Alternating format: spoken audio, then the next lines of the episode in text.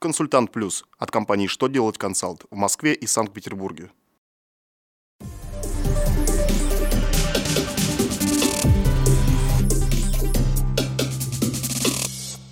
Добрый день! Для вас работает служба информации телеканала «Что делать ТВ». В студии Александр Трифонов.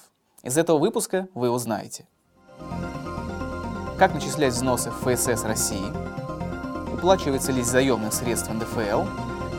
Кому хотят запретить деприватизацию жилья? Итак, о самом главном по порядку. Фонд социального страхования направил письмо, содержащее обзор ответов на вопросы плательщиков страховых взносов.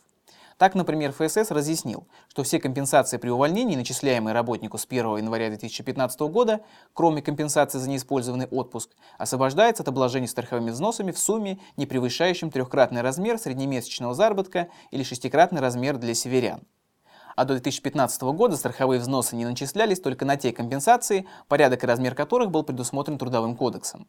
Поэтому сумма компенсации, выплачиваемой при увольнении по соглашению сторон, работодателю следовало начислять взносы ФСС. Аналогичной позиции Фонд социального страхования придерживается и в отношении взносов на травматизм. Предприниматель, совмещающий УСН и ЕНВД, обратился с кассационной жалобой в Верховный суд на налоговые органы за то, что они доначислили ему НДФЛ, штраф и пени за неучтенный доход, материальную выгоду, полученную от экономии на процентах за пользование заемными деньгами. Предприниматель считает, что применение ЕНВД и УСН освобождает его от обязанности уплачивать НДФЛ но суды всех инстанций с ним не согласились, сообщив, что исчерпывающие обстоятельства, исключающие налогообложение материальной выгоды от экономии на процентах, приведены в статье 212 НК РФ. И использование заемных средств в деятельности, облагаемой ЕНВД и единым налогом, уплачиваемым в связи с применением ОСН, к таковым не относится. Следовательно, инспекция правомерно доначислила предпринимателю НДФЛ по ставке 35%. В Госдуму внесен законопроект о введении эффективного механизма по возврату имущества в муниципальную собственность. Сейчас деприватизировать собственность фактически может любой желающий гражданин Российской Федерации.